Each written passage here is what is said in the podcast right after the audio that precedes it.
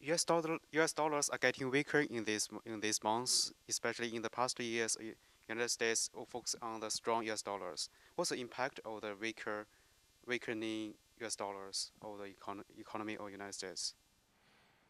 Well, the the theory is that if you weaken the dollar, then you can export more. So your exports are more competitive.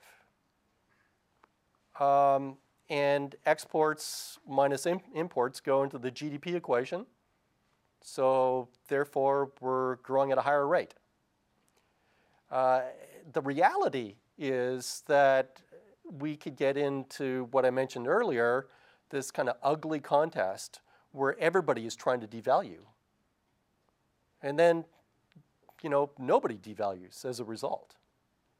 So, so I think that it is, um, it is a dangerous uh, sort of strategy uh, because there could be retaliatory sort of measures uh, that take place. The theory is our exports are more competitive, but it assumes that nobody does anything else. So, so I think that's naive.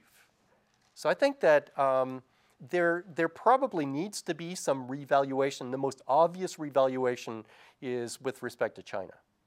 Okay, and that's not going to happen on the open market because they're pegged.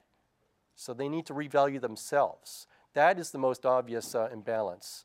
There will be some fluctuation also between the US and, and Euro, um, but um, you know, again, I, I, think that just messing with the exchange rates, uh, that, that is not going to solve the fundamental structural issues that we face where we are greatly leveraged um, as a nation.